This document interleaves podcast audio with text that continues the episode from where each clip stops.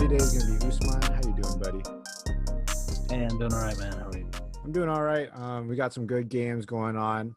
Um, but before we dive in, um, I want to let our listeners know that we are recording this at five o'clock Pacific time on um, Thursday, the twenty-fourth. So uh, this is pre-Lakers uh, Nuggets game four. So all our takes and all our and all our analysis is going to be, you know, games one to three for the Lakers and Nuggets, and also games one through four for the Heat and Celtics. So, you know, speaking of the Heat and Celtics, let's dive into that series. Um, so my first take on this is, even if it's three to one where Miami's up, I still think this is such a great series overall in terms of like competitiveness and like grit and and in all terms of playoff basketball. Mm-hmm. Uh, I think one of the biggest stats I saw um, on Twitter last night was, even if the Heat are up three one, I think it's because of that game um, game three uh, technical blowout victory.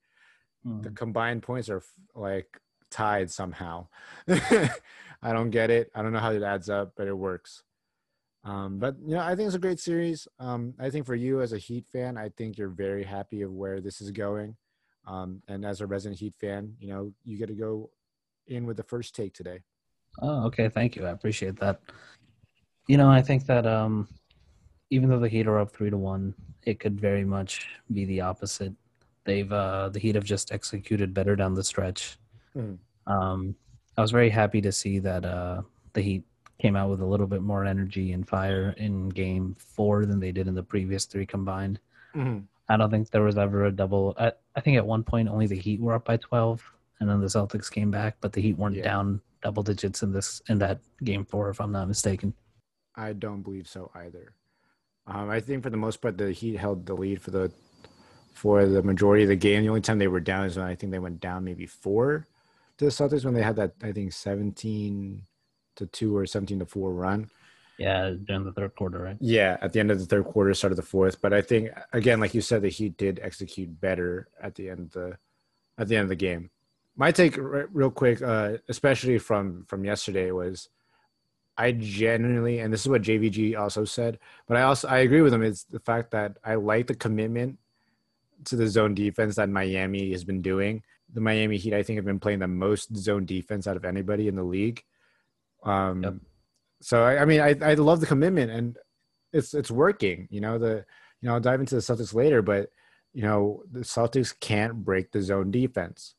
I whether it's the running a two three or running a two two one, like the the Heat are well equipped because they can either, you know, they're quick, they can keep moving. And like, I think they have a general great basketball I Q to know what spot they need to be in order to defend, like defend the Celtics. Um, I also like how um, uh, the Heat have like a ran, like an unsung hero every game. It's not always going to be um, one person that like, Hey, okay. You know, like um, we're always going to go to him.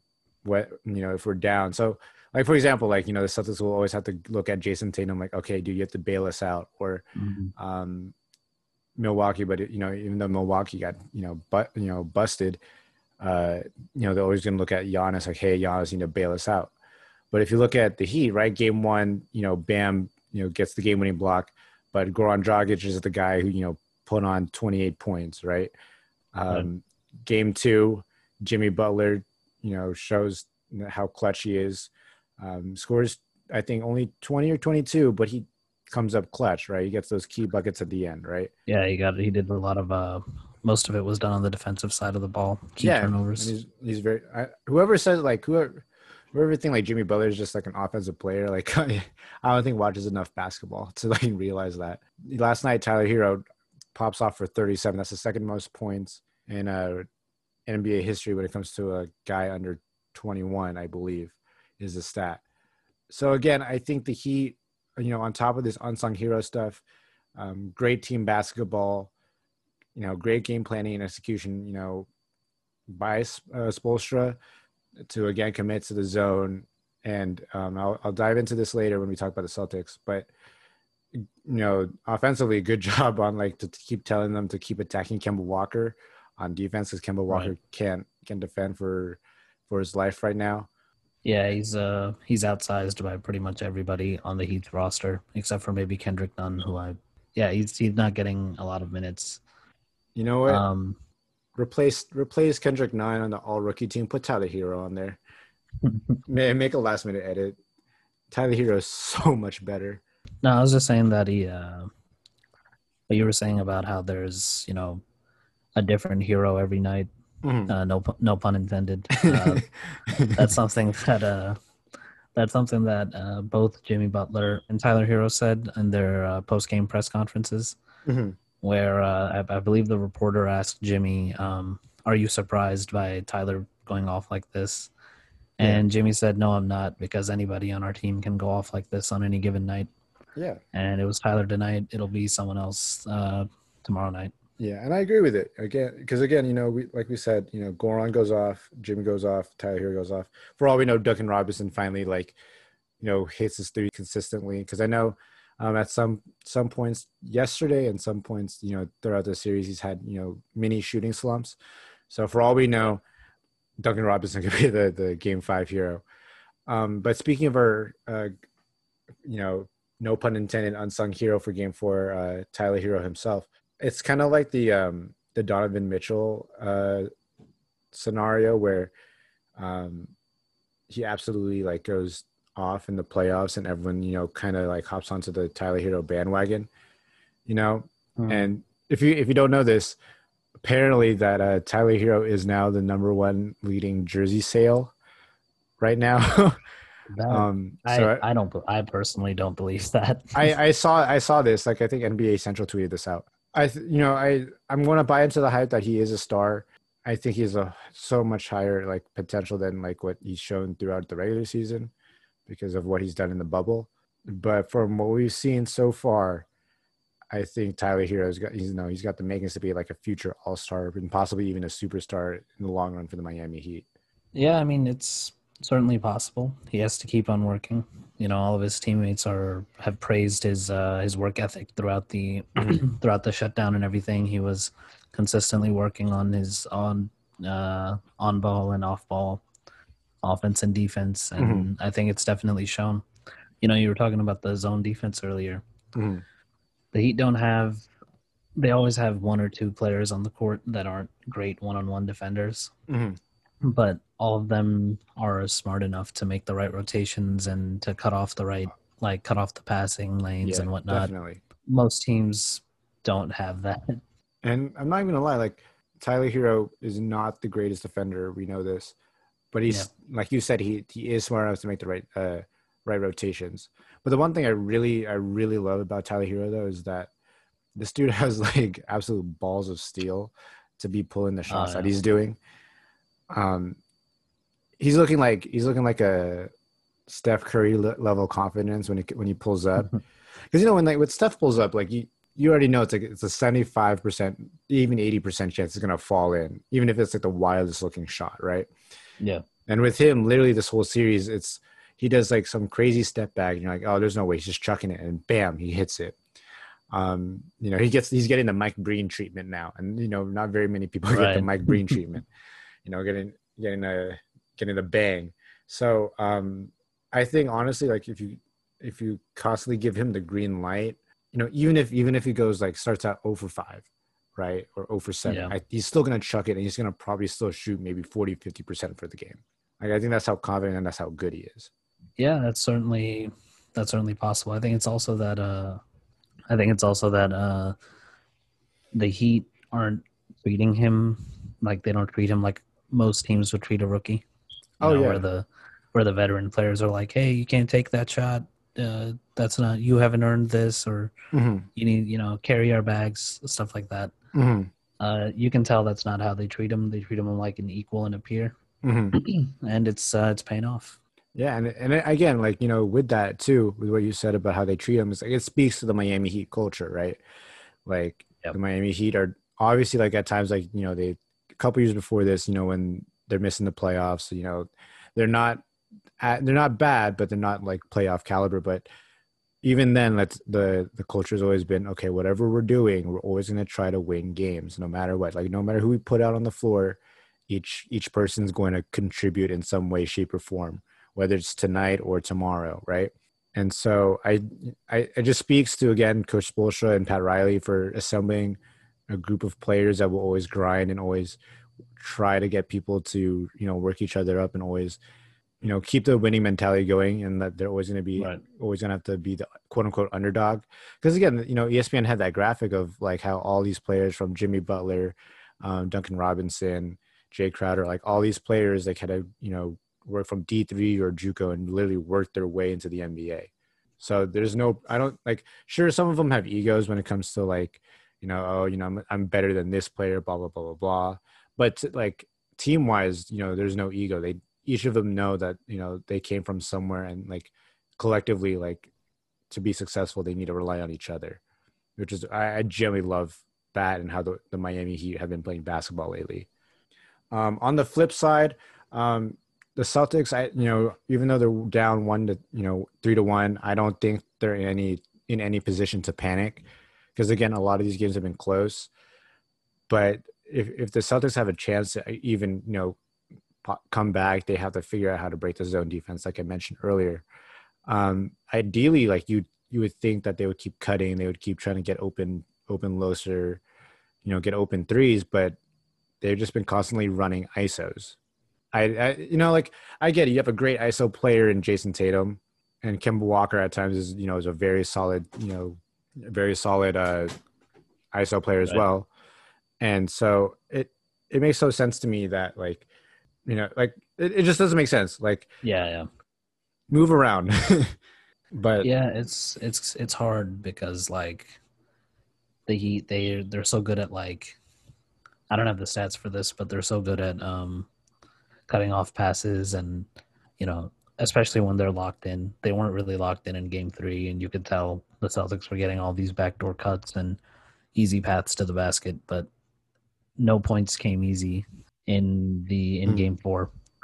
I know. It's just because, I mean, like, again, with the I S O, with the I S O stuff that the Celtics were doing, like, it literally forced – forced uh, the the other four players on the court to like literally just stand there, right? You know, yeah. looking like James Harden and the Rockets. And so, again, to break the zone, you need to, you know, give constant movement and get wide open shooters. And like, I mean, they they are N B A players. They they know how to do this, but I, I guess it's just the Heat playing this zone defense so well that like the, the Celtics can't even do that correctly. So again, shout yeah. out to the Heat for that. Beyond beyond this I S O thing, I, I think the Celtics just need more consistency out of just outside of Jason Tatum, genuinely, as as a scorer, right? Yeah, definitely. Um, so I, I have a if I were the Celtics, you know, couch potato fan talking here. Mm. Uh, if I were the Celtics, and if I'm Brad Stevens, it's you know, it's kind of desperation time. You know, you're one win, you're one loss away from going home. On offense, I would swap out uh, Jaylen Brown's role and Kemba Walker's role. Really? Because, yeah, one hundred percent. Because Jaylen Brown, he's been so good for them on offense, too. He's made so many clutch threes for them. But most of the time on offense, you know, like you said, it's either Jason Tatum I S Os or it's Kemba Walker I S Os, and he's just mm-hmm. kind of chilling in the corner watching. Yeah. I heard on a – I listened to the Locked On N B A podcast today, and over mm-hmm. there uh, he said that Uh, David Locke said that um, Jaylen Brown is too good to be in the role that he's in. And I agree with it. Yeah. If, if the Celtics keep this similar pecking order for the next few years, it'll kind of be like James Harden behind Kevin Durant and Russell Westbrook. I agree with it. Um, now, my second take, which is an even hotter take, okay, is that on defense, if I were the Celtics, I would, in a final gamble, limit Kemba Walker's minutes because the Heat are just taking advantage of any mismatch they can get on oh, him. Oh, I, I would definitely agree with you on that. Yeah, and they run so many screens and dribble handoffs and stuff that it's impossible not to switch. Oh, I, I definitely, uh, yeah. There, there was a lot of movement, so I don't know. If so, I'm the Celtics, that's my Hail Mary attempt. so, if I, okay, so if I'm the Celtics, right, like, I agree. Um, Jaylen Brown, does, I think – Okay, you know, looking ahead, I think Jaylen Brown is totally going to be the number two option, even if Kemba stays there long term. Um, oh, for sure. I'll get that out of the way. But um, so with the Celtics, right? Like, even if you look at the, you know, their stats, like it looks like their scoring and all of that is like pretty even. It's how you would expect, right? But like I said, with the consistency, again, like um, you'll have like Jaylen Brown have a great game, and then he'll he'll fall off the face of the earth. Yeah. Kemba Walker, I think the you know has had a has had a solid you know past couple of games in games three and four, but in games one and two he was it was an absolute non-factor, right? Marcus Smart had right. a great game one, has disappeared on offense, but has been a great defender, right? If the if the Boston Celtics are going to come back, they need at least maybe Jaylen Brown and you know Kemba Walker to at least play consistent, right? Um, yeah. Because Marcus Smart is mainly a defensive guy, and so with that, you know, and, and to your point now of what you call it, like limiting Kemba Walker, I agree with this point. Um, I don't think that it's that hot of a take because he's such a liability on defense. Literally, like in the crunch time, right? They like he's always going to be targeted. They run a, you know, they switch him on like. on Bam, right? And Bam's obviously going to tower over him. He's going to post him up and we'll probably get the easy layup or dunk on him, right? Same thing with yeah. Jimmy Butler. He's such a great mid-range guy. He's, it's either he's going to post up and shoot the fadeaway on him or drive past him.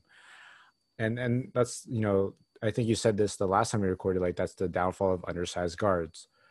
And so um, they did get Gordon Hayward back, you know? And so I I assume because their starting five has always, you know, the whole series has been Jason Tatum, Jaylen Brown, Kemba Walker, Marcus Smart, and Daniel Theis, right? I, for defense sake, especially when it comes to like late game situations, I would just replace Kemba with like Gordon. Like, sure, Gordon is, you know, not that great of a defender. You know, uh, I'm not going to say that he's like elite, but at least he's sizable enough to maybe match up against like Jay Crowder or someone. Yeah, he's not a he's not like a full-on liability. Although the yeah. Heat have been the Heat have been attacking him too, but that's mainly because he's still kind of he's still ginger on the ankle. Yeah, right? Exactly. Um, like he, I think he said himself that he's not a hundred percent. Like if you really want to go full-on gamble, you put on Grant Williams. You know he. Oh yeah, the, the Heat cannot stop that guy from rebounding. Yeah, so that's what I'm saying. Like if you like if they want if the Heat or not the Heat, the, if the Celtics want to full on gamble it and really be like, hey, we need we need some spark. Sure, put in put in Grant Williams. Like, that rookie's been very you know very solid for them. Now, if if Brad Stevens doesn't want to sub out Kemba, like he thinks like the the offense is too important to sacrifice, then he has to do what he did with I T. Like he has to figure out a way to shadow I T. Or not shadow, like shadow uh, Kemba Walker, like Harry shadowed, uh, shadowed Isaiah Thomas from like defense, right? Because if we remember like uh, Isaiah Thomas's like um, M V P run, kind of like he, I think he finished third or fourth, but he he had a solid M V P caliber season, right? But he's five nine and can defend for crap, right? Yeah. But what um, but what Brad Stevens was able to do was was be able to mask uh, his liability. And you know, put him on maybe the worst, you know, offensive player. Or, you know, you know, just sit him in the corner the whole time, right? And so, if if I'm Brad Stevens, maybe try doing that with Kemba Walker. It's just going to be hard because, again, like like we talked about earlier, anyone in the Miami Heat can score. Is it the safest thing? Sure, but it's also like very risky, you know, inherently. Um, yeah, definitely. Oh, I just want to make a quick correction. Go uh, for it.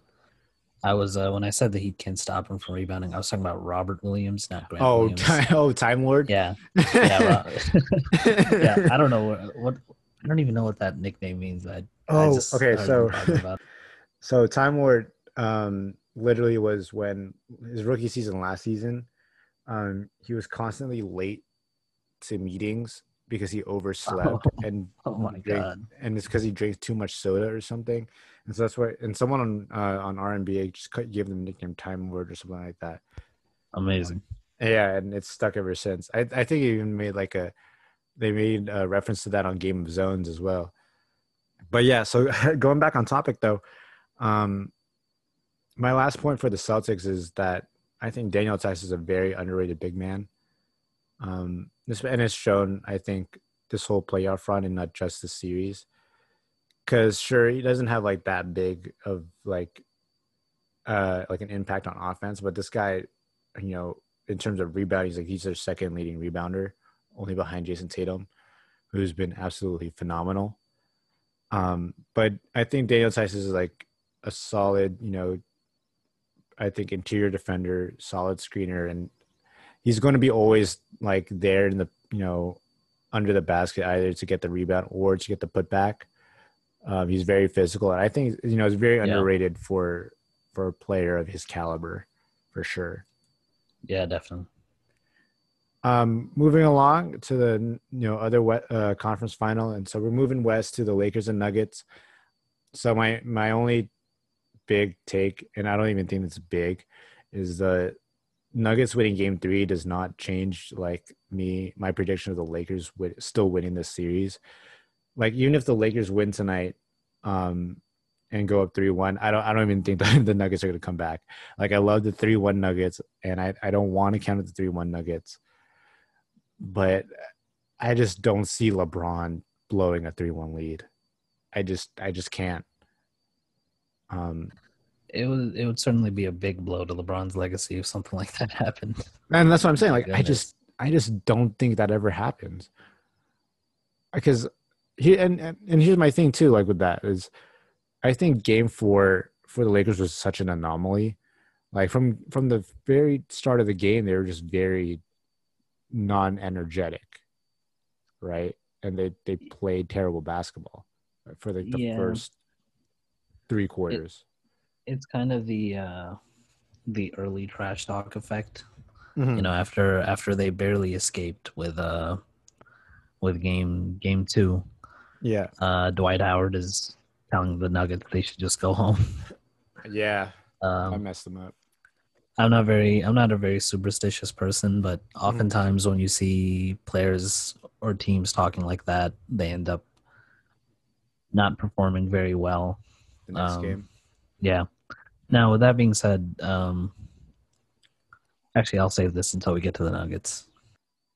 Um, okay, so I guess then bouncing off to the, uh, off your point though, I also believe that they're also off that um, game-winning shot hangover.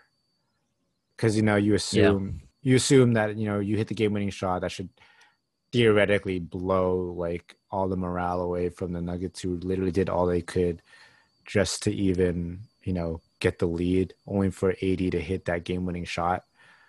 Yeah, but for for game f- uh, game four um, and onward, essentially, like, the Lakers have to keep their you know you know foot on the pedal, because again, they didn't do that in, in the first half, and it kind of cost them. And um, they only did in the fourth quarter uh, with A D, LeBron, mainly mainly LeBron and Rondo and, and K C P, literally you know leading the charge to to come back. But even then, it was too little, too late, because they got gassed, right? Yeah, the Lakers do have a lot of old players. Yeah, and I mean, again, like, it's good because they, you know, they're all they all have veteran playoff experience, and like, you can rely on them to win. But um, they just, from the start, you just need to punch the Nuggets in the mouth and make sure and make right. sure they don't. Because again, like, look, the Lakers don't have you know Paul George, luckily, and so they're not prone to having one of their superstars have an t- absolutely terrible game. And I'm not going to excuse Anthony Davis from having that two, only having two rebounds in forty-two minutes. That's unacceptable.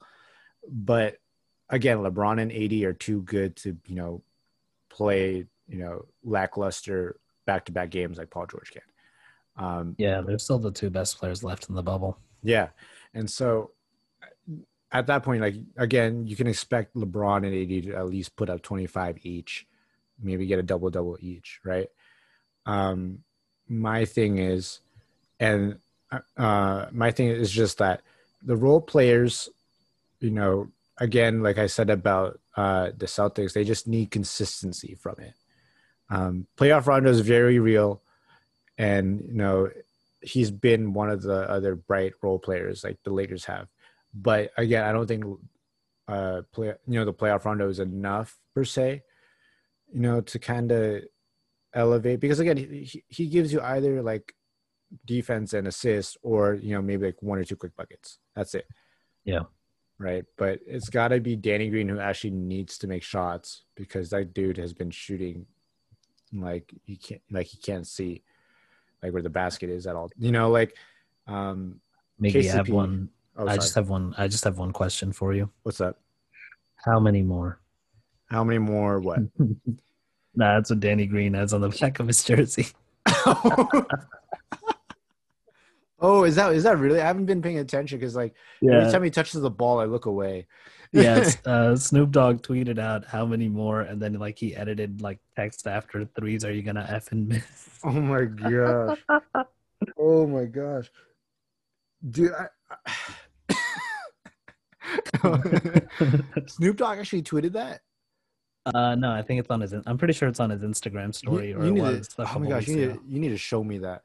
If you can find it, because, oh my gosh. Okay, so I don't want to like I don't want to you know be too hard on Danny Green because again he he's won in the Spurs system. He literally won in Toronto last season, but shooting, I, you know he he misses at least ten shots a game, you know, and a majority of the shots that he takes are from three. You know, they the Lakers literally signed you to be a three and D guy. You're giving them the defense, right? But you're like saying, you know, the, again, he's literally like, he shoots like he can't see where the basket's at. Like he closes his eyes and says, fuck it. I'm just going to chuck it up there and see what happens. Right. Um, yeah. Ideal defensive guy. Don't get me wrong. Um, K C P, actually, I have no slander for him. He's actually been pretty good. Um, good job, Kentavious Caldwell-Pope. Um, my, my last thing, though, on the Lakers, though, um, Kyle Kuzma needs to make smarter decisions. I definitely think he cost them game four, especially he killed all the momentum for their comeback by making some of the dumbest decisions I've made, I've seen. Yeah. Uh, look, uh, again, you know, he, he's a talented player, um, albeit he is inconsistent, but he's he's talented, right? But some of the things that he did yesterday, like, you know, he, the driving kick that he tried to do to Rondo, like, dude, why are you trying to do a one-hand no-look pass, you know? Just get the ball. If you want to do a one-handed pass, you know, get make sure you get the ball in your hand before you actually like, you know, throw it. Like, you, and actually know where your th- you know where your guy is before you throw it, right? Um, that that three that three wide open three, he hesitated, and then after he gets closed out on, he so he starts to you know pull up. Like, it's one of those things where you you know, I guess you know it'll come with more experience in you know in, in his career, but. He's, you know, you just have to play smarter, and like, it it did cost, you know, the the Lakers from, you know, absolutely, you know, demoralizing the Nuggets at that point because they at, at some point were within three. So, yeah, definitely. Um, that and the Lakers big men outside of A D absolutely need to step up. You know, again, they are like boxing out, trying to box out Nikola Jokic, right? Um, but there's no way that JaVale McGee and Dwight Howard, who are, you know, absolute giants, are getting out-rebounded by Jeremy Grant. There's just no way, you know? Um, yeah, it's that's a pretty rough look. But, see, I think part of that is because it's because Jokic spends so much of his time on offense at the top of the key. Yeah. That the big guys aren't even, like, they're just not in position just because of the way Jokic is able to play. And that's fair. But I, I think, you know, Um, you know, JaVale, I think, you know, he, he's been part of a, you know, championship winning team, especially with the Warriors, right? Um, yeah. Dwight Howard, sure, I guess, you know, like he, he had that two thousand nine, you know, Magic run. But, you know, the, these players know well enough, and they've seen, you know, tape of, like, how the Nuggets play, and they've seen firsthand, like, how how the Nuggets play with Jokic, right?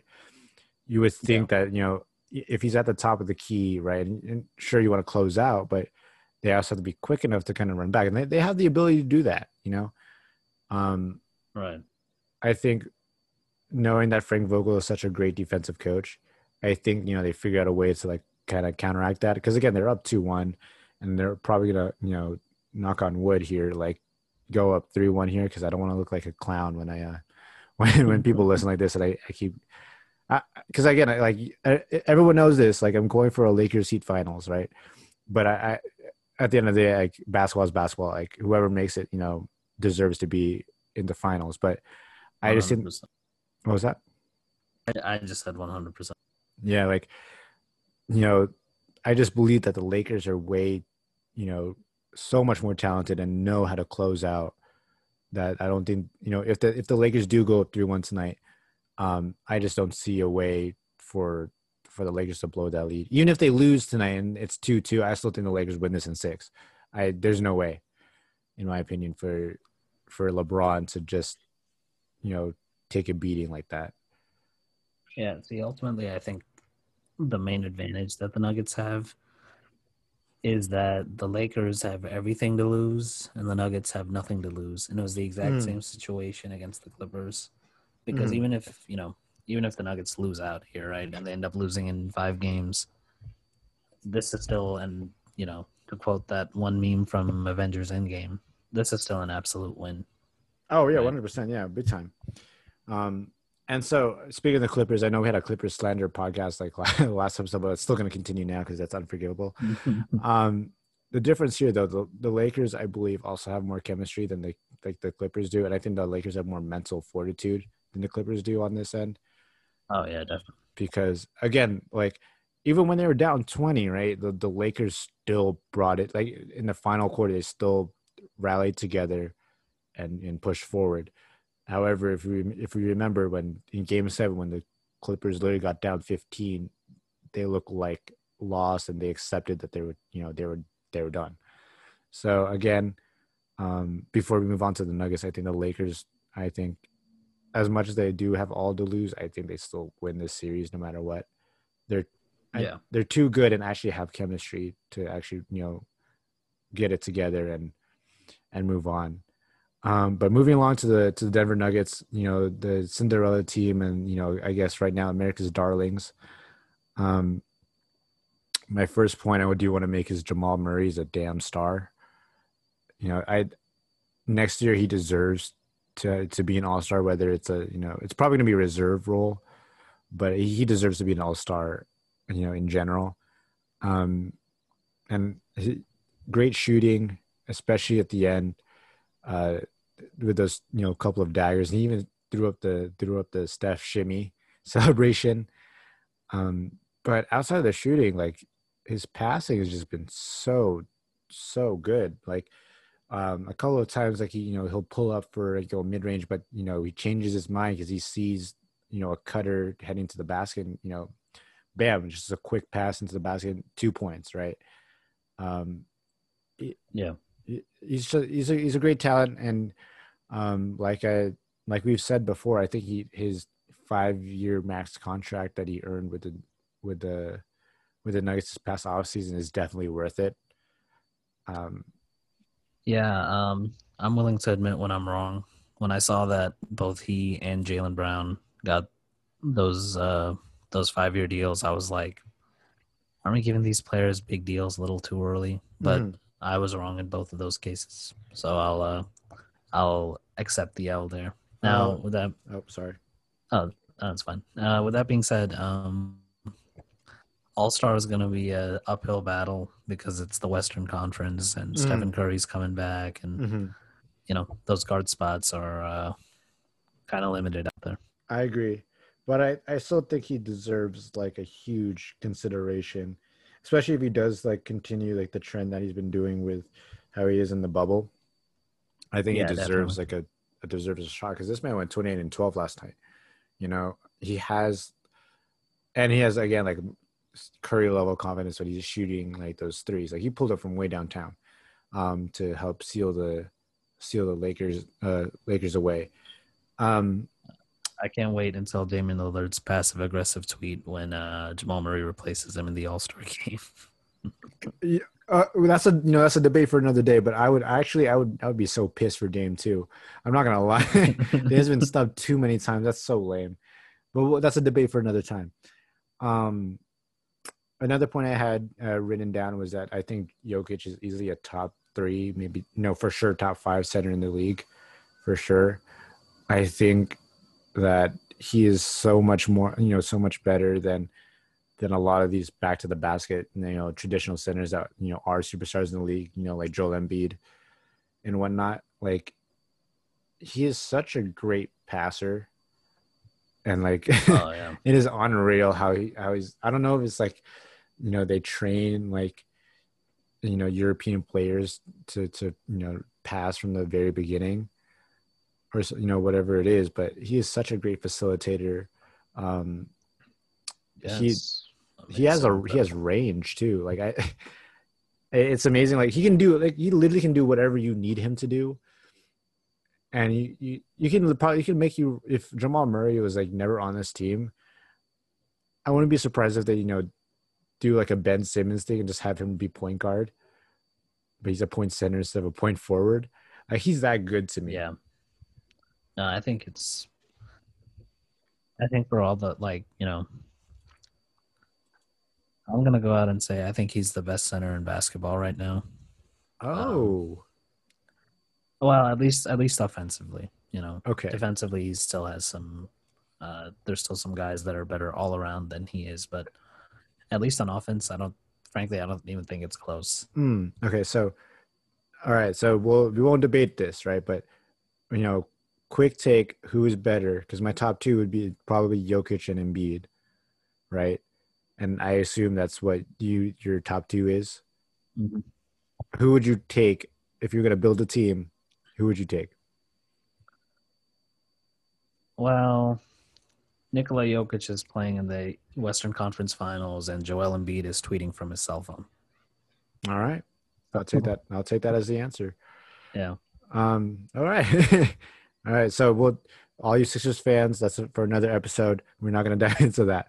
But um, back to the Nuggets, because, again, the Nuggets have been playing great basketball. I think uh, one one thing I did take note of is, like, the high pick and roll that they do with Jamal Murray and uh, Nikola Jokic. Um, they need to keep yeah. – they need to spam that strategy like crazy. Like, um, they need to spam it like they – like, you know, people spam the same moves in two K. Like, you know, it was very evident, like, right, the Clippers, you know, could not defend them. That's why they lost, right? Um, right. The Lakers had trouble defending, you know, the high pick and roll last night, and you know it opened up the floor for everybody. So unless the Lakers, you know, figured it out and how to stop it, like the Nuggets have to keep spamming this high pick and roll because it it opens up their offense. It literally, you know, helped them put up that twenty point lead that they had. Yeah. On the flip side, though, right? Um, I just. And this also ties back to why I believe that the Lakers will win this series ultimately, is that I doubt that the Nuggets role players can consistently keep playing at a high level, because I just can't see Jeremy Grant going off for like twenty plus again. You know, that's just like a one time, like, oh crap, he's like, he's feeling himself, right? Um, I don't think Michael Porter Junior can consistently, like, you know, put up maybe fifteen or twenty, right?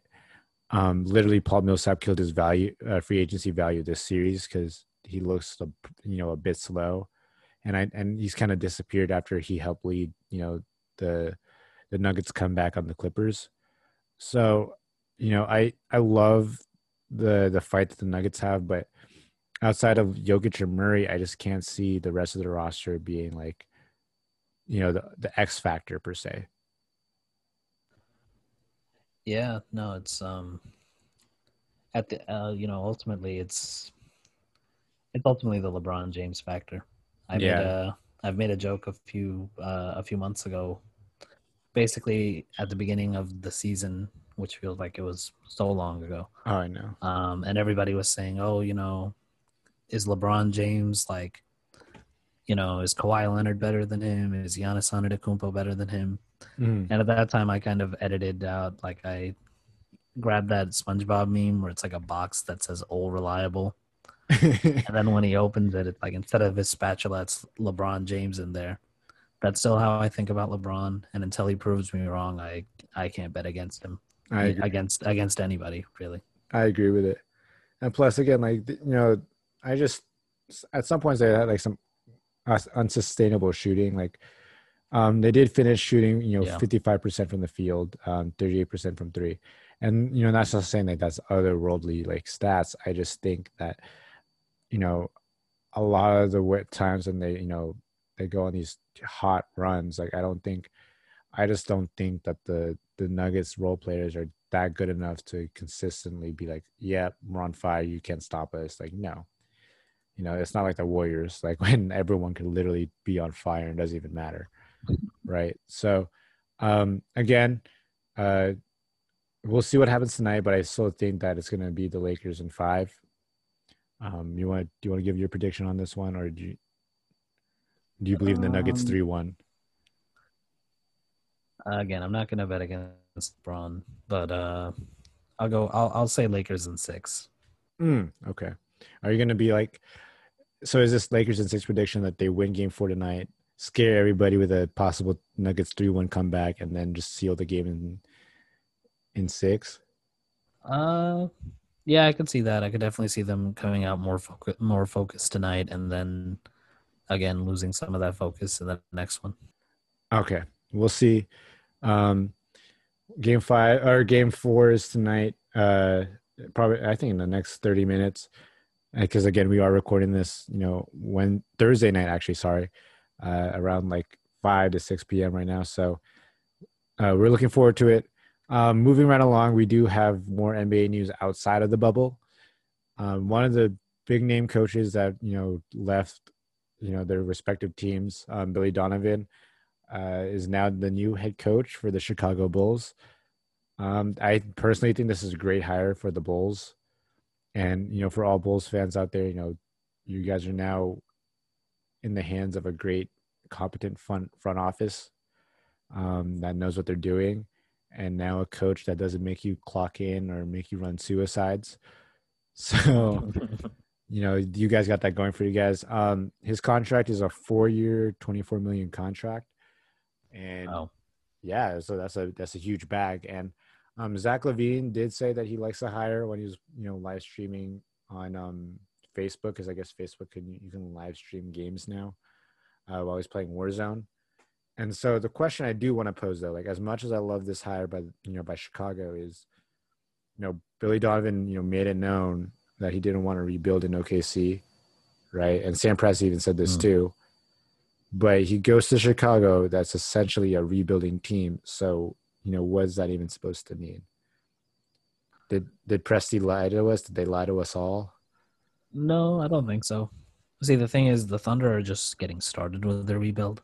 Okay. The Bull, the Bulls already have plenty of young talent that has played with each other before, and mm-hmm.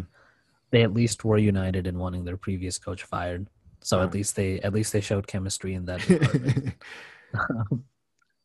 So uh, I agree with you on that, though. But um, and I, I'll let you finish your point. After I, I say this, it's I know like the Thunder are starting their rebuild, but I still like the in my opinion, I think the Thunder are more far ahead in their rebuild because they actually have, you know, solid assets and even more draft picks to to build around. And all they have to do is offload C P three and I guess Steven Adams or or Schroeder, whoever. But I still think they're and they, they made the playoffs, you know, for sure. And I still think I just still think they're they're farther ahead of a rebuild than than Chicago is at this point. But you know, go on and, and finish your point. Well, uh, to respond to what you just said, um, huh. the Thunder rebuild, I believe the word Sam Presti wants to say but can't say is tanking, because um, uh, because even though they have a lot of picks. The Clippers should, in theory, be good next year, so that pick won't be, you know, that great. Mm. Now, after next year, if things don't work out and Kawhi and Paul George leave, then it's going to be like the, the Nets to the Celtics, right? All yeah. those, you know, high draft All those picks. High draft picks, yeah. Sorry, sorry about poking at that one. It's fine. We're over. We have Katie and Kyrie now. We're supposed to contend for a title. I'm okay with it. Yeah. From that perspective, you know, I think that mm. – The, the Bulls are further along, you know. Okay, I can see it. I just, it just, it just feels weird because again, you have such a young core that actually made the playoffs, and I feel like they could possibly contend for an eighth seed next season in O K C. That even well, if you, even if you did trade C P three, you'd still have a competitive roster per se. Yeah, frankly, I, I think Chicago can compete for an eighth seed in the Eastern Conference too. Shoot, and yeah, I mean anyone can like that. Look, no, and I'll dive into the, into that take actually because I, I agree with you. Um, look, the East is literally just Brooklyn, Milwaukee, Toronto, Philly, Boston, Miami, and Indiana. That's it. That you know you can cut off the whole Eastern like that's it. You can cut off the rest of the Eastern Conference. That's it. You only need seven teams to compete for the title. That's it. Um, but to your point though. that, and you know, my follow-up question to, to the earlier question was that, you know, does the front office, you know, and Billy Donovan himself believe that this is a playoff caliber team? And you said, yeah, and I, you know, I'll agree with you. Um, I think that's like the mindset that these, you know, they have. Um, I don't think they're going to be a championship contender, and that's why I also, oh, que- kind of, yeah, like that's why I kind of questioned, like, you know, if Billy Donovan wanted to compete for a title, like he, he probably would have gone to Philly, right? Because they have a preset, you know, you know, on paper and in theory, like a, a championship contender roster. Obviously, that was proven false, but you know, maybe under the right coach, it could be. I guess, you know, in, in that vein, right, and, and us agreeing in a sense that the the Bulls can compete for the eighth seed. I think if Donovan can figure this out early, and I think he'll have a lot of time between now and January, which is when the N B A is supposed to restart or start the, the next season. Right. And the rumor is going to be Martin Luther King Day. So if you if we do the math here, that's essentially, you know, one, two, three, about three and a half, almost four months of like time, right? Right. And I think they're also doing their um their in-market bubble that a lot of the non-playoff teams get to do. And so if you combine that and you combine all this time they have, I think you can have Billy Donovan figure it, figure out what, you know, what works best for this team. And just like how he took, you know, this Thunder team this past season, um, he can take the Chicago Bulls that have already a young core, you know, and they could be good if developed correctly. You know, you have Zach LaVine, Um, Wendell Carter Junior, um, Gafford, Lauri Markkanen, Kobe White. Um, and I think, you know, if he pulls like a thunder, you know, thunder-like season, yeah, you can, you can say that they can push for the eighth seed, maybe the seventh at their peak, but for sure an eighth seed that, you know, that's like a for sure ceiling you can put on them.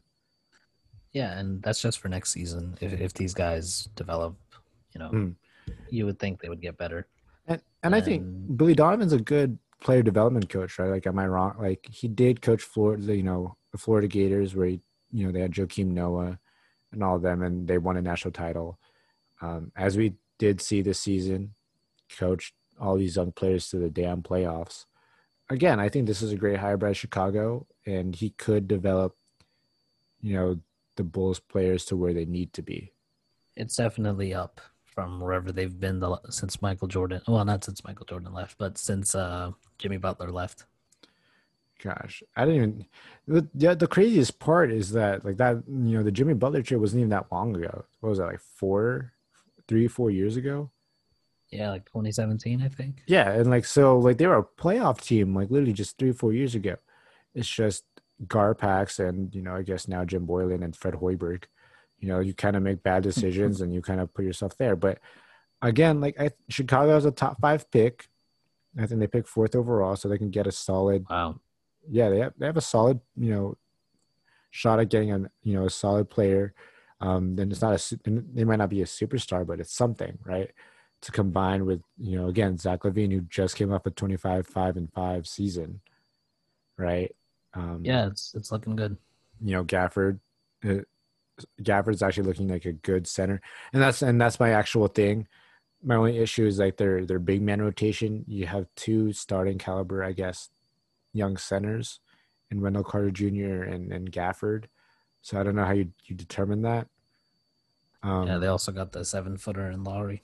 Yeah, but he plays he plays power forward, so I don't think that should be too much of an issue. Um, but no, again, Lauri Markkanen is now looking like a he needs to be a revival. Um, career revival project, and so does Chris Dunn. So I have high hopes for them. I think they're going to be a team to tu- to tune in now because of Billy Donovan. So we'll see. Um, in other coaching news, um, one of the biggest rumors now ever since, you know, Billy Donovan, you know, who's one of the marquee head coaches on the market, is off, is is now, you know, off the market. Um, the next. And still the biggest name uh, is Mike D'Antoni. Right now, the current rumor for Mike D'Antoni is the Philadelphia seventy-sixers. So, right, and and apparently, according to, if I remember correctly, according to Kevin O'Connor, you know, the Mike D'Antoni to Philadelphia, like, you know, talks are, like, been heating up. And it's gotten to the point that if D'Antoni does sign, you know, to be the head coach of the Philadelphia seventy-sixers, the seventy-sixers front office is down to pull some trades off to make make the system that Mike D'Antoni wants to run and usually runs, like, work. Roster overhaul is totally possible here. My hot take trade idea for the Sixers. Mm. If they want to make this work, they need a fast-paced offense where Ben Simmons is going to be the centerpiece of it. Mm. And they also need to find a way to get rid of Al Horford. Mm. seventy-sixers fans, the people I've run it by, hate it. Okay. And it's most likely not going to happen, but here's what I would do if I'm Elton Brand. Okay. I trade Joel Embiid for oh two to four first-round picks. Oh, my God. To who? Expiring, I don't know, whoever.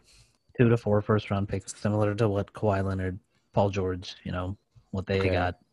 Somebody out there will take him. He's he's a, he's a you know, okay. top top ten, right, fifteen player or whatever. Okay, I agree with you. And then you use those picks to ship Al Horford somewhere. And oh. now you have open cap space. You can build a fast-paced offense around Ben Simmons with Mike mm. D'Antoni at the helm. Mm. You know, we've seen in this bubble with, like, Jokic and Bam Adebayo that yeah. all players who can pass is a is a way for success. Yeah.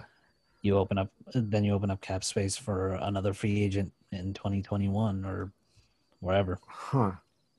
Okay. I'm kind of interested, and before I give you my, you know, my counter take on it, um, who realistically does this trade though? Like, like who would, who would realistically do this trade with Philly?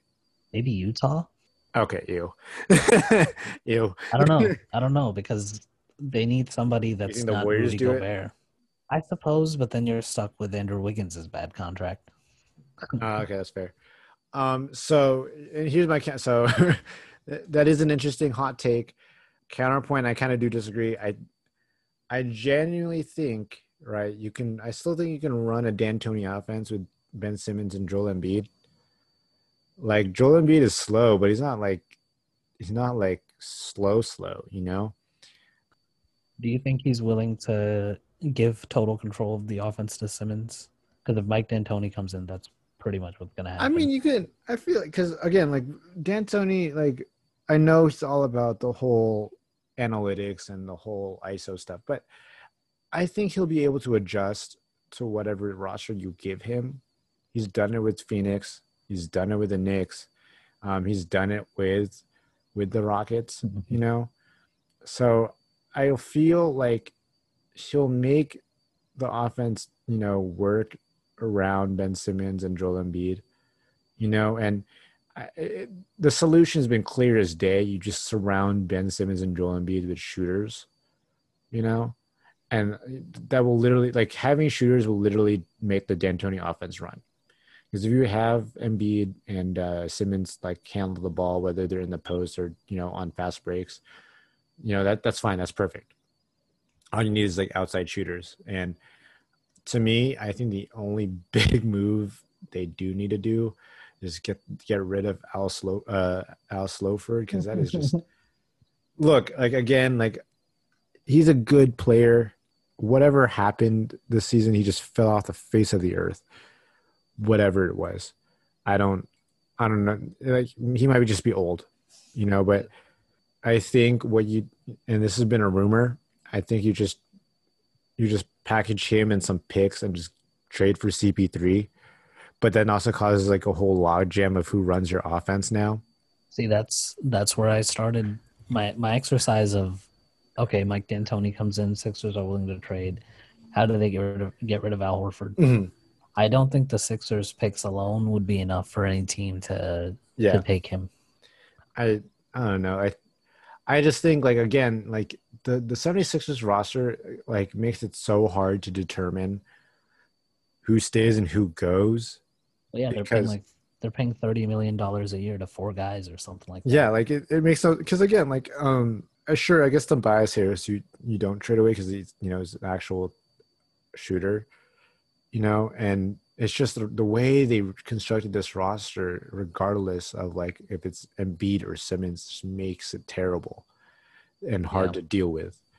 you know, and if, if they had like multiple shooters, I think this would have worked so much easier. And I think, you know, the whole Mike D'Antoni to Philly would have been done by now. Now with the current, you know, current roster, and, you know, I'll pull this, uh, I'll pull it up um, in a second, but um, all you, all it, the main priority, if they're going to at least improve their team, is to get rid of Al Horford and then just go from there. You know, that's it. That's that's all they can do. Like, they just have to get rid of Al Horford, and then that should open up everything to see where they go from there. Who else is on this roster other than like Simmons and Embiid and Horford and and uh, what you call it, Tobias Harris? Um, they have Korkmaz, um, Mike Scott, Matisse Thybulle, who's actually a solid rookie, um, Josh Richardson, uh, on and off, right? Yeah. Um, Raul Neto, so they need to replace him because they need a better point guard. Um, Shake Milton, I guess they keep him. Kyle O'Quinn, I think, is gone.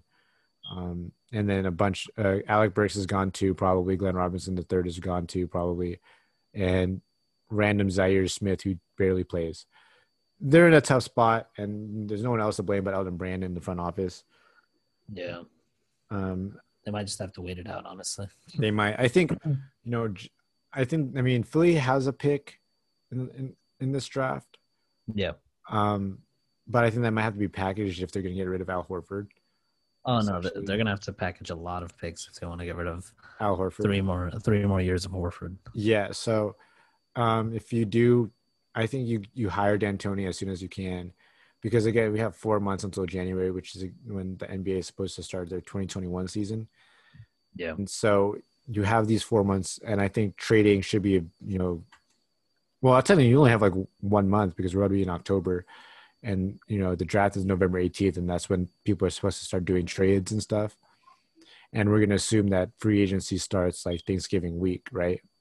Like the week after. Yeah. So I, again, I think as much as you have four months, you also have to like kind of rush to kind of figure out what you want to do as a team. Personally, I would love to see Mike, Dan- like I would hate to see uh, Mike D'Antoni on the, on the Sixers, because that causes more problems in the East. And I want to see Brooklyn run the East next season. So that's going to be an issue, but then I'm also not tripping if Mike D'Antoni goes to Philadelphia, because he can't go full D'Antoni ball because of how that roster is constructed. But yes. Yeah. The other coaching uh, name that's supposedly like the second top candidate for uh, Philadelphia is Ty Lue. Yeah, do you think Ty Lue gets gets a fair shot? I think at... their first priority would be D'Antoni, yeah. and if and if they can't promise to put a roster around him, they'll go with the they'll go with mm. Ty Lue. I agree with that point, because again, I think at this point, I think Ty Lue is like, I won't say ideal, but I think he'd be a good coach for Philadelphia, because he I, he knows how to manage, you know, manage manage egos, you know, and that's what Philly needs, especially with how toxic that lock that locker room is. Yeah, and so, I mean, I think he would be a great, great hire for Philly, um, and and and so and also to add to his point, I don't think he's just, you know, he's as dumb as a coach as like people kind of like make him out to be. Because he, I, he is a smart coach. Let, you know, let, let's get that out there. I don't think just because he had LeBron, like, oh, that's all you did. Like, no, like, I think Ty Lue's a pretty, you know, good basketball I Q coach to make it work. Um, it's just, again, get rid of Slowford. And they're probably going to have to beat out Houston to the punch, because Houston also wants to get Ty Lue as well. So we'll see. Um, hopefully – you know, we get more news soon, and that's about it for um for the Philadelphia coaching uh, rumors. And so I think with that, that is also all we have to talk about today on Nephew Hours. So uh, Usman, um, thank you for, you know, coming out and, and joining me today. Um, hopefully your Heat close out in five. You know, supporting you on it. I want that Lakers Heat finals. Don't disappoint me. Um, oh, sorry. Uh, before before we cut off, uh, breaking. You know, we got got some uh, Shams bomb for tonight. Um, for the Lakers Nuggets, Dwight Howard is actually going to be starting tonight, and not and not JaVale McGee. So I don't know if that changes anything hmm. for the Lakers, but that's something to take note of. Um, and also, uh, speaking of the 76ers, um, Joel Embiid is now a father. He's he has a is him and his oh, girlfriend just welcomed yeah welcomed a child to the world. So congratulations to them. But yeah, okay. So for sure, this time we're you know that is that is all we have outside of all those you know breaking news. Shout out uh, N B A Twitter. But um, yeah, for, for all our listeners, you know we've been doing this for a month now, and um, you know thank you guys for you know supporting all this way. Um, you know for the first month, you know all our all our numbers have actually been you know really positive for a podcast that's been starting up. So again, to all our listeners and to our, all our followers on social media, you know, thank you guys. Um, so continue to, you know, promote this podcast on Spotify and uh, Google Podcasts and Apple Podcasts or wherever you get your podcast from. And also continue to follow us on Instagram um, at Nephew Hours. And so with that, um, I'm your host, Miggy, and you guys have a great night, and we'll see you soon.